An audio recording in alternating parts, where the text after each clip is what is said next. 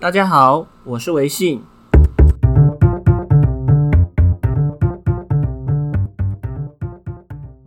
呃，这次我们要谈论的主题是呃 艺术治疗。对 对对，又如何用艺术来做自我疗愈？对，自我照顾，自我照顾。嗯，不用专业的心理师在旁边，然后很省钱的用身边的美彩就可以做到自我疗愈。对。很吸引人。好，那我们就来邀请今天的来宾，是拥有艺术治疗专业的郑晓彤心理师啊，欢迎他。维信你好，呃，我想要跟大家分享的是，就是在日常生活中就可以做到的，就是艺术治疗。嗯，那呃，但是在在谈这个东西之前，我会想要跟大家讨论一些，就是呃，比如说像我们。知道很有名的画家梵谷，嗯，他是一个艺术家嘛，他肯定每天都在画画，但他最后还是，嗯、呃，还是最后走上了自杀一途。嗯，对，我们并他并没有在艺术当中得到疗愈。嗯，对啊，所以这件事情会，呃，也也是我们呃在艺术治疗专业里面常会讨论的一个很经典的案例。哦，对对，就是嗯、呃，像。我们会认为说，艺术本身就会有疗效。你只要创作，不见得要画画，不见得是呃要画的我们像传统那种像拟真的那种画作的样貌。但是，呃，为什么有些人画画反而没有没有什么改善的感觉？呃，是是是。其实我们见到很多艺术家，他其实有的时候会闭关，把自己关起来，然后做作画。那那时候他的精神状态其实是不太稳定的。对。对，那好像他在闭关的过程里面，有些人说他后来得到疗愈了，嗯、就是他在这个画作自我抒发的过程得到疗愈，但是有些人却越来越严重。嗯，对，那对您说说看，就是说以你的专业来讲，这之间到底是有什么样子的差别？呃，在在我们艺术治疗呃师之间的讨论，我们会谈到一个是，就是治疗师的角色到底是什么？嗯，对，它跟一般的画画。有什么不一样，嗯或者是创作有什么不一样？嗯、那呃，通常啊，当然就是我们一般人不至于会像艺术家在创作的那个过程当中，在一种很极端或者是有点偏执的状态里面，所以一般人比较不会遇到这种情况，嗯、就是画着画着然后就疯了那种感觉。啊、对，但是有的时候我们也是会有，比如说很日常，比如说分手啦或什么的，就是呃，其实情绪状况还是很满的情况。是是是对，那其实。呃，艺术治疗师在工作的时候，我们有一个很重要的角色是撑出那个安全的空间。嗯嗯嗯，包含物理空间跟心理空间都是。嗯嗯，对。但是在这个空间里面，比如说像媒材的挑选，我们会选择一下，比如说今天这个人眼前这个人他的状况可能呃。哪哪一些类型的媒材会触发他的那种哀伤啊，或者什么，我们就会暂时的收起来。嗯哼，对，或者是在这个空间里面，呃，我们常见，比如说像呃剪刀啊、刀具，就是刀子这种比较有伤害性的东西。假如他今天状况不稳定的话，我们有什么替代的做的的道具或工具可以提供，或者是他是在我们。看顾的情况下使用，嗯哼哼，对，这个比较是物理层面的功能，是是是，对。那但是心理空间比较像是我让他有一个感觉是说，你在这里可以做任何的尝试，或者可以做任何的事情，嗯、没关系。嗯，对。那就是因为这个空间是我们建构出来，它跟外面你的日常生活是不太一样的哦。对，所以它比较像是在。这样子的，呃，我们会建立一个就是安全感在这个空间里面。嗯、那我觉得这个会在想要在艺术治疗这件事情之前，先讲一个，我觉得他是在讲一个安全的建建立。所以，假如说你要进行艺术治疗，就是自己照顾自己，然后呃，自己就是可以进行一些简短的艺术创作的过程当中，其实也可以先帮自己准备一个这样的地方。就可能在这个角落你是安全的，嗯、物理性的空间，对物理性的空间，或者是你可以知道说，哦、呃，像有时候我们会说，我我可能习惯就在我的工作桌做做一些事情，就是可能随手创作。是可是其实比如说我的还没做一半的工作就在眼前，电脑还开着，这样 对，那个就会让让人很难在这种情况下达到疗愈。看到压力山大。对，所以即便你在这种情况下，你做了一些艺术的活动，嗯，那也很难达到你想要的那种疗愈的感觉。哦，对，所以通常如你你可以在同一个空间进行艺术活动，但是就会比较，比如说像那种空间准备空间，你就会建议说啊，那你工作的东西收起来。或者是桌面一定程度的干净，uh huh. 对，或者是你如果方便，比如说你就在外面咖啡厅啊，uh huh. 就是一个跟日常会勾起你那些压力感的那些事情有一个距离。Uh. 所以最重要的物理空间是有一个前提，要能够隔离，或是有一个距离，跟日常的压力是有个距离。嗯必须在那个空间里面是不会让你想到有一些日常的压力。对对对，就是那个空间是你准备好，你可以自己，你可以感觉到说你在这里是，就是你可以放松一点，跟你的压力的状况是分开的。嗯嗯嗯。也就是说，听起来好像这个空间也最少最好是少一点刺激会比较好。就是说，这个到每个人就不一样。这个每个人不一样。对，有就像有一些人在麦当劳比较好。读得下书一样，那有些人他会觉得有有声音，但是那个声音是没有意义的声音，比如说别人的闲聊或什么，那个对他来说反而是一种隔绝。是，对。那这个其实就会回到每一个人他自己的习惯，有些人要安静一点比较容易放松，有些人觉得吵一点他比较放松。但是就是说，这个环境里面出现的东西的刺激，不会让你勾起一些你什么东西、什么样子的特殊的情绪或是压力等等，就是它在里面充满了一些。我们说的可能是线索，比方说是它会出现什么声音啊，或是有什么物品，或是有什么人走动。嗯、但是你能确保在这间空间会出现的人事物是不会勾起你特定的情绪，然后让你可以在一个相对是平静吗，或是嗯，就是自在的自在空间，自在的空间。嗯，OK，所以、啊、听起来是，如果你有很多东西，你先收起来，不然就是你换一张桌子也不错。对啊，对啊，对啊。啊，好好，没错，没错。OK，对、啊。那物理的空间。这样还有什么样的条件需要达成？因为我们今天讨论的是，就是自己日常生活中要帮助自己做舒压或自我照顾这样子的目的，它并不是一个在很严、很比较极端的情绪状况底下要做的事情。所以基本上，我觉得它并不像治疗情境需要注意的东西更细节更多。所以基本上，如果你只是日常生活中想要自我照顾、自己舒压的话，其实这样是很。够了，如果觉得不够，嗯、那你就自己再调整。这样说起来是，如果你的状态真的在很糟很糟的情况下，最好还是寻求专业的人的协助会比较好。嗯、对，哦、有人陪着会比较好。嗯哼嗯哼，对啊。好，那我们面对一般的压力，可以用这样子的方式先建构物理性的安全空间。嗯、那接下来谈心理性的安全空间。对，哦、心理的部分其实呃。接下来可能我们会有一个机会，就是谈到艺术创伤这件事情。是是是是。对，因为心里其实我觉得华人呐、啊，就是我们常会很容易呃觉得画画或者是艺术就觉得哦好难哦很我不会，就是在第一时间你心里的坎就过不去。对对，但是它是有一个历史，就是它哎也不能说历史脉络，就是它是有一个成长的脉络的。嗯嗯嗯。对，那在这个过程当中，就是。我会想要花更，就是我们可能接下来再.再讨论这个更深刻一点，这样。好，我们会再另外花专篇来讨论 所谓的艺术创伤这件事情。那艺术创伤这件事情听起来好像很专业名词，其实就是，嗯、呃，我如果不会画画，我能够做艺术治疗吗？你看有这种想法，其实就是艺术创伤了，对不对？所以其实它是一个很生活化会出现的一个现象。我们会再花专篇来讨论这个事情。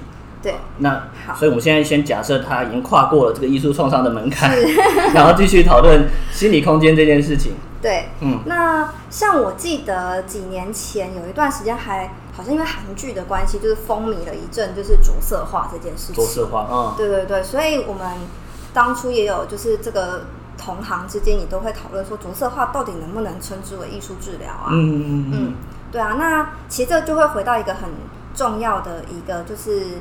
呃，他你是什么目的去做着色画？所以你的意图其实是重要的。嗯嗯。对，那呃，着色画它本身的呃，就是它是一个低结构的，嗯、就是哎不对，对不起，我说错，它是一个低复杂度的，嗯哼，低复杂度的一个活动。然后但。对，它的指令很简单，哦、就是你就拿起笔填满这个格子。它的复杂度就是指指令比较少。对它的、嗯、呃，我们通常会说三个步骤以下叫做低复杂。哦，三个步骤以下啊，真的很简单。对对对嗯、就是你只要拿起笔，甚至那个彩色铅笔或蜡笔，那个都不需要再开盖子啊或调水啊那个就是很低复杂度的事情。啊、对，然后但是它高结构，嗯、高结构就是你你它的目的就是你要填满格子，所以你每一个格子都要填满。然后你要做的事情就只有这件事情。所谓高结构，就比相对于像是空白的一张画纸，那就是完完全低结构的状态，就是一个无边无际。然后就是纸其实它也是有结构的、嗯、啊，对，纸它的那个范围它是有结构的，嗯、但是像呃着色画，它的结构又更明明确，它的线条对，哦、然后而且它的线条是画好在那边，你就是要填满这些东西，哦、这样对。那低复杂度。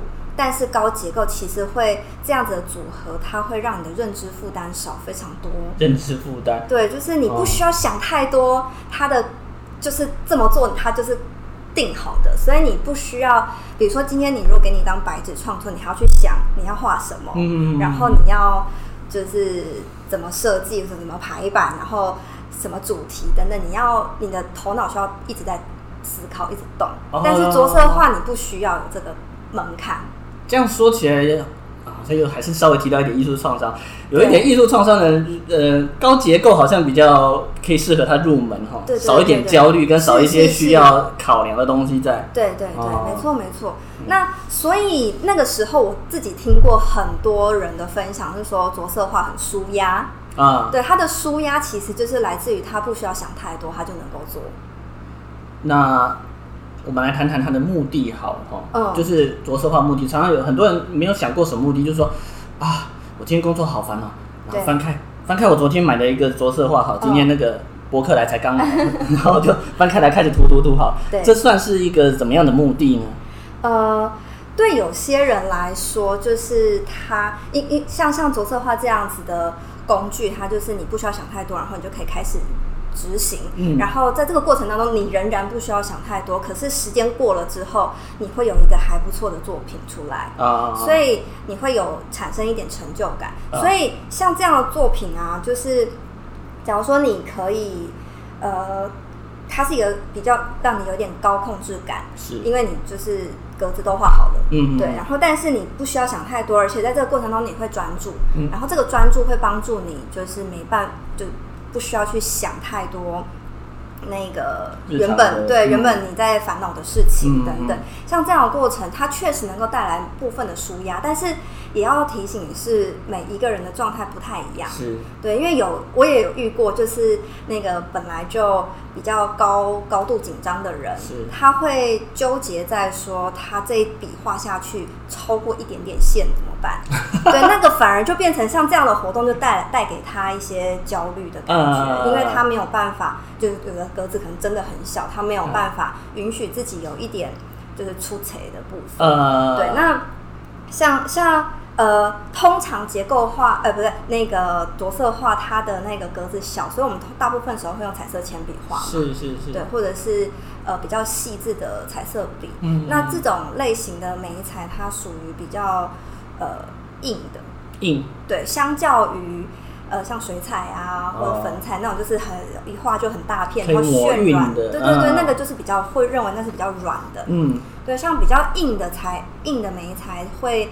让我们比较不需要有太多的情感流露，是是，嗯，所以呃，假如你今天你的目的是想要宣泄，嗯，着色画就不是一个好的办法。OK，对，但如果你今天是想要呃帮助自己转移注意力，帮助自己做一个呃，可能就是暂时不想管，你就是想要放，就是放空。放空一下，对对对对对，那着色画确实是一个还不错的。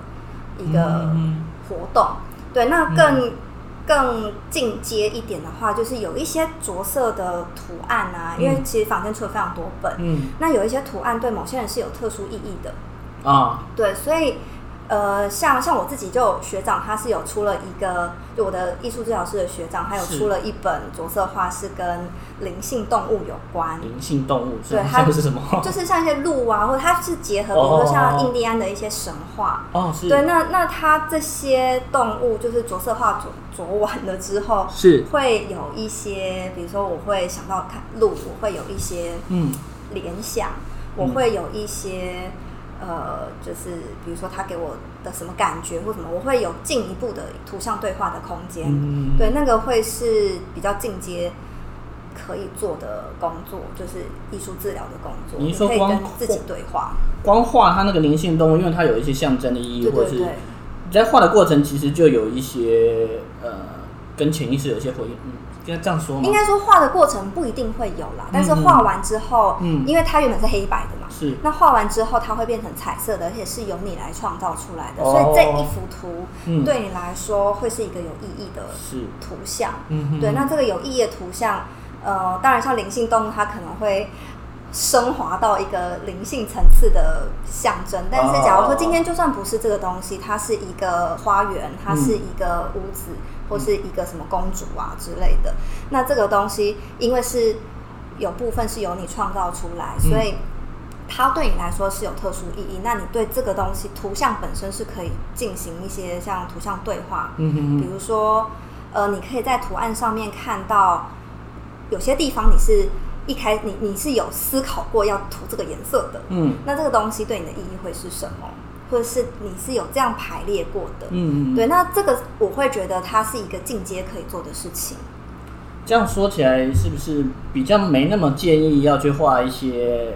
卡通或是漫画中的人物，比方像是说我皮卡丘，我就一定要涂黄色，嗯、然后我画老婆初音，就一定要头发是蓝色之类的。嗯，不叫不建议是不是？这个看看人，因为有些人皮卡丘对他来说很重要，嗯嗯，有些人初音对他来说是不可磨灭的，就是重要的对象，这样，嗯，对，所以那个对他来说。有时候是精神寄托啊，你很难，嗯，很对。但是像像我们自己，如果在带孩子做着色画的话，我们会有一个小小的变化，是，就是我们会希望那个画本身也是他自己的创作，就是那个着色黑白的部分也是他自己的创作，然后他再去分割成小格子，然后他再完成着色画，而不是画一个现成的着色画。嗯，因为听起来好像如果是。因为我刚刚讲说，如果是卡通人物的话，它的颜色几乎是固定的，嗯、也就是我们被它的颜色所限制，就是它一定要用这种颜色。嗯、那好像就少了一个后面可以去探讨我为什么要用这个颜色，我为什么要这样涂的一个状况是。对，它是确实是会少一点这样的的讨论，嗯、但是。呃，假如说今天画那个现成的角色啊，它也一定会有一些背景啊，嗯、或者是会有一些其他的东西，它可以讨论的空间比较少，但但不是完全没得讨论哦。对，嗯嗯嗯嗯嗯，就是说，其实那那一阵子说实话很很风行的时候，嗯、我看到一个不晓得算是网络笑话还是什么之类，就会说。啊，好烦啊！我来涂色好了，然后涂涂涂涂涂，越涂越烦，就觉得 我怎么会发现这边还有还有好多没有涂完的？对对对对。然后呢，所以他的着色画可能涂一两页就不涂了。对啊。这这大概是什么样子的一个？这个其实就是我刚才说的，就是那个人在当下需要，他其实不是需要放空，他需要宣泄。哦，是。所以他选错了材料。原来如此。对对对，所以呃，像要宣泄，我们就会比较建议，比如说你今天揉报纸乱乱丢啊，或者是你今天呃。就是找找个地方，你可以随意的乱涂鸦，这个可能都都会是比着色画更更有效。有道理。对，嗯嗯嗯嗯。对，而且像刚刚也有提到，像比较硬的材料，它的情感的流露的机会就比较少，嗯、它就比较多是，呃，我我想要怎么画，那因为那个笔就能依照我想去呈现。嗯。但是，假如今天是一个比比较流动性或比较软的媒材的时候，不见得你想要它在那里。出现，它就可以控制的好，它在那个地方出现。它可能你你想要画这个点，但结果它出来的是一片。嗯，对，这种东西就比较容易引起情绪。哦，所以他如果说现在是一个生活中很多事情他不可以控制，他很想要有掌控感，对，就适合这种硬的材质，然后高结构的，像着色画这样的。对对对对对。嗯嗯嗯。但假如他今天是平常都已经非常的结构然后紧绷。那但他想要宣泄的话，就会建议就是做一些不太有结构的活动。原来如此。嗯嗯哼。对啊。然后接下来会想要跟大家分享是，嗯，那个我觉得是在艺术治疗这件事情上面很重要的一个关键，那是艺术家的眼光。艺术家的眼光。对，那那个东西有点抽象。然后，所以我想了一些例子，好，来跟大家分享。比如说，像我们。嗯他他在谈的其实是一种重新框架的能力，就是我我看 A，嗯，然后我可能过去我都只有一种 A 这种看法，嗯，就是这种观观看的观点，但是当我可以用一个 A plus 或 A 加这样子的角度再去看的时候，A 就不只是 A。那那个我觉得最经典的一个例子就是小时候我们上课会画课本。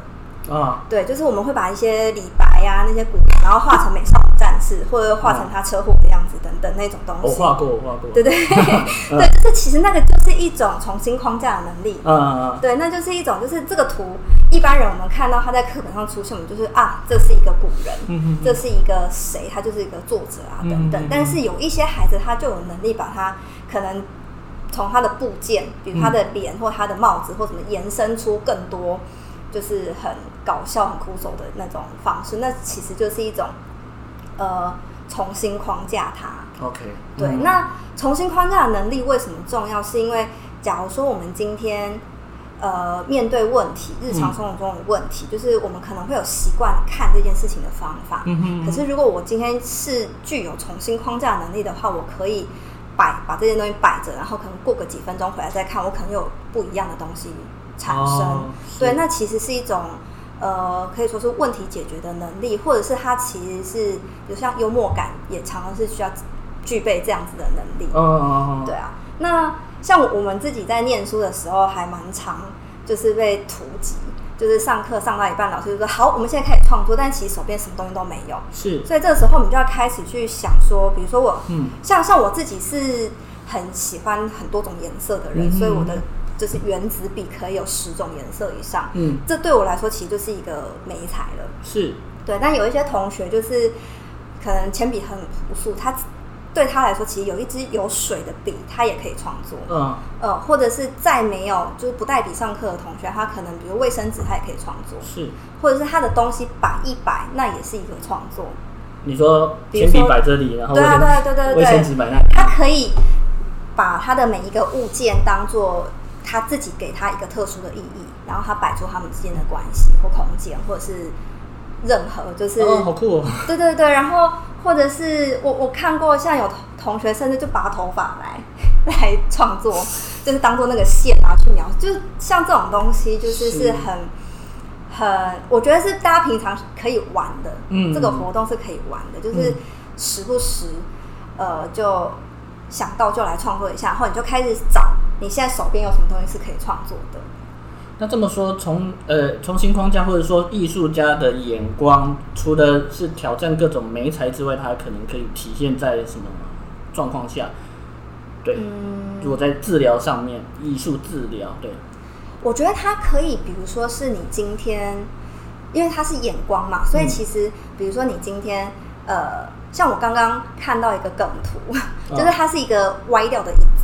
但是它歪的角度会会让人觉联想到某一个就是大公众人物，是对，所以有一些人一看到这张图，他马上可以有一些这样的联想，嗯、就想到那个人这样。嗯、对，那呃，这其实是也是一种就是重新框架的能力。对，所以其实说没有材料、没有媒材的情况下，其实你在看到很多的广告或者是很多的。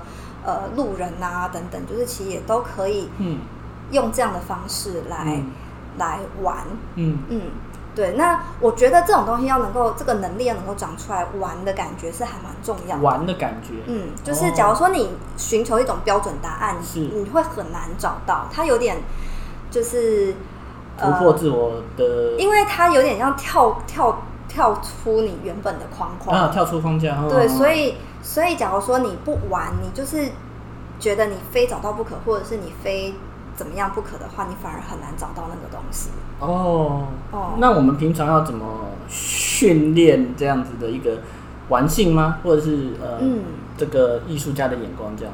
我觉得艺术家最容易被人家觉得就是看事情都跟别人不一样啊。哦，而且他会想要挑战世俗对我们的的偏见呐，就是会觉得嗯，对。但是确实红的艺术家，他也确实要有一点独特性啦。是是是，对对对。那所以这种东西，其实我觉得，首先是你要先不评价自己会跳出这些东西，它比较容易被允许跳出来。嗯，对，因为甚至有一些很。比如地域梗啊，或者是很偏偏门的东西，很偏差、很政治不正确的东西，我觉得都没有关系，因为那就是停留在一种观点。是对，那就是允许自己可以有这些东西是没有关系的。哦，对，那那它是一种就是生活调剂嘛。那我们要做艺术治疗，其实目的也就是要调调剂一下自己的心理的平衡啊，或者心理状态这样。是是是，嗯，哎，这样说起来，我觉得。很多的艺术领域其实都有这样类似的，比方说要玩性，或者是要有颠覆，要有这样子的一个尝试。比方像是说，我会看脱口秀，它有一个对对对 open jam 的一个对对，就是一个试梗的一个一个状况。那那时候他就不会去设想说观众怎么样，然后这是不是地狱种还是什么，他就会去测。那我们在做自我疗愈的时候，也是要有这种可以开放自己玩兴趣，不预设很多的一个状况，反正都是自己玩嘛，对不对？对啊，对啊，对啊。嗯嗯嗯，就是我们没有影响到别人，就是自己玩一玩这样。是是是。那今天非常的谢谢郑晓彤心理师为我们介绍了这么多哈。那其实晓彤你也有自己的粉丝页嘛？你要不要介绍给听众一下？好哦，我的粉丝页叫做心理师不务正业啊，对对 对，不务正业啊，就是那个不务正业吗？有换字吗？没有换字，就是那个不务正业。嗯，对。那我我其实不诶、欸，因为我正业就是心理师跟艺术治疗师嘛，但是其实我。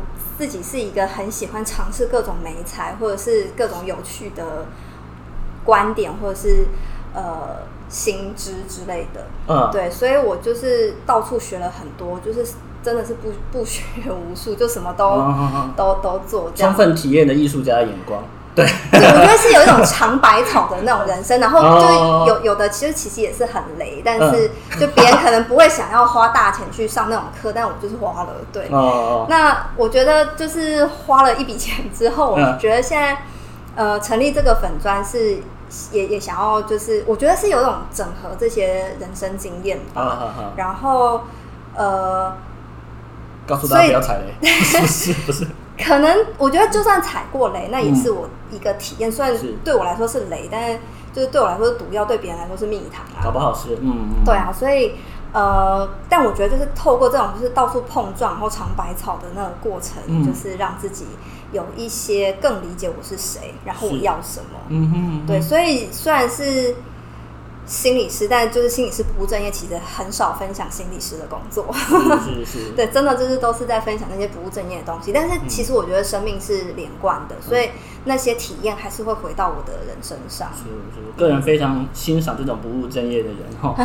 所以呢，如果你对不管你是不是对艺术治疗感到好奇，或是对呃晓彤的各种不务正业感到好奇，你都可以去他的粉丝页看看哈。那我会把连接放在嗯。这一集的呃详细的说明里面，所以如果你在标题那边没有看到的话，你要记得展开它，你就可以看到呃晓彤心理师他的个人粉丝页的连接。那我们今天就谈到这边，那我们下一集会谈论所谓的艺术创伤这件事情，希望大家能够跨过艺术的创伤，能够做到自我疗愈。拜拜，拜拜。